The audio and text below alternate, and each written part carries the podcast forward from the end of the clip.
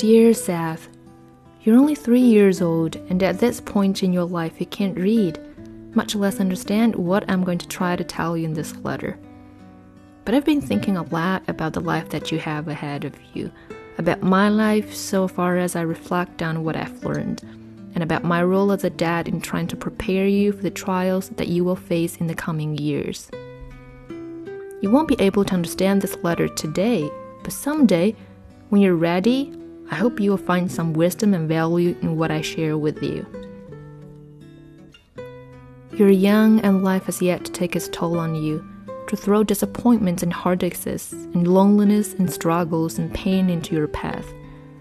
You have not been worn down yet by long hours of thankless work, by the slings and arrows of everyday life. For this, be thankful. You're at a wonderful stage of life. You have many wonderful stages of life still to come, but they're not without their costs and perils. I hope to help you along your path by sharing some of the best of what I've learned. As with any advice, take it with a grain of salt. What works for me might not work for you. Life can be cruel. There'll be people in your life who won't be very nice. They tease you because you're different or for no good reason. They may try to bully you or hurt you. There's not much you can do about these people except to learn to deal with them and learn to choose friends who are kind to you, who actually care about you, who make you feel good about yourself. When you find friends like this, hold on to them, treasure them, spend time with them, be kind to them, love them. There will be times when you're met with disappointment instead of success. Life won't always turn out the way you want. This is just another thing you'll have to learn to deal with. But instead of letting these things get you down, push on. Accept disappointment and learn to persevere, to pursue your dreams despite pitfalls. Learn to turn negatives into positives, and you'll do much better in life. You'll also face heartbreak and abandonment by those you love. I hope you don't have to face this too much, but it happens. Again, not much you can do but to heal and to move on with your life. Let these pains become stepping stones to better things in life and learn to use them to make you stronger. But be open to life anyway. Yes, you'll find cruelty and suffering in your journey through life, but don't let that close you to new things. Don't retreat from life. Don't hide or wall yourself up. Be open to new things, new experiences, new people. You might get your heart broken 10 times, but find the most wonderful woman the 11th time. If you shut yourself from love, you'll miss out on that woman and the happiest times of your life. You might get teased and bleed and hurt by people you meet, and then after meeting dozens of jerks, find a true friend. If you close yourself up to new people and don't open your heart to them, you'll avoid pain. Also lose on meeting some incredible people who will be there during the toughest times of your life and create some of the best times of your life. You will fail many times, but if you allow that to stop you from trying, you miss out on the amazing feeling of success once you reach new heights with your accomplishments. Failure is a stepping stone to success. Life isn't a competition. You'll meet many people who will try to outdo you in school, in college, at work. They'll try to have nicer cars, bigger houses, nicer clothes, cooler gadgets. To them, life is a competition.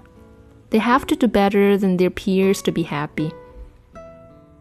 Here's a secret life isn't a competition, it's a journey.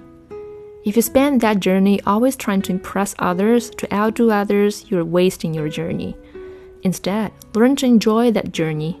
Make it a journey of happiness, of constant learning, of continued improvement, of love. Don't worry about having a nicer car or house or anything material, or even a better paying job. None of that matters a whit, and none of it will make you happier. You acquire these things and then only want more. Instead, learn to be satisfied with having enough, and then use the time you'd have wasted trying to earn money to buy those things. Use that time doing things you love. Find your passion and pursue it doggedly. Don't settle for a job that pays the bills. Life is too short to waste on a job you hate. Love should be your rule. If there's a single word you should live your life by, it should be this love. It might sound corny, I know, but trust me, there's no better rule in life. Some will live by the rule of success. Their lives will be stressful, unhappy, and shallow. Others will live by the rule of selfishness, putting their needs beyond those of others. They will live lonely lives and will also be unhappy. Still, others will live by the rule of righteousness, trying to show the right path and admonishing anyone who doesn't live by that path. They are concerned with others, but in a negative way, and in the end will only have their own righteousness to live with, and that's a horrible companion. Live your life by the rule of love. Love your spouse, your children, your parents, your friends, with all of your heart. Give to them what they need and show them not cruelty, nor disapproval, nor coldness, nor disappointment, but only love. Open your soul to them.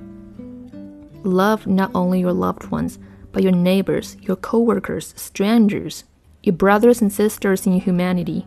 Offer anyone you meet a smile, a kind word, a kind gesture, a helping hand.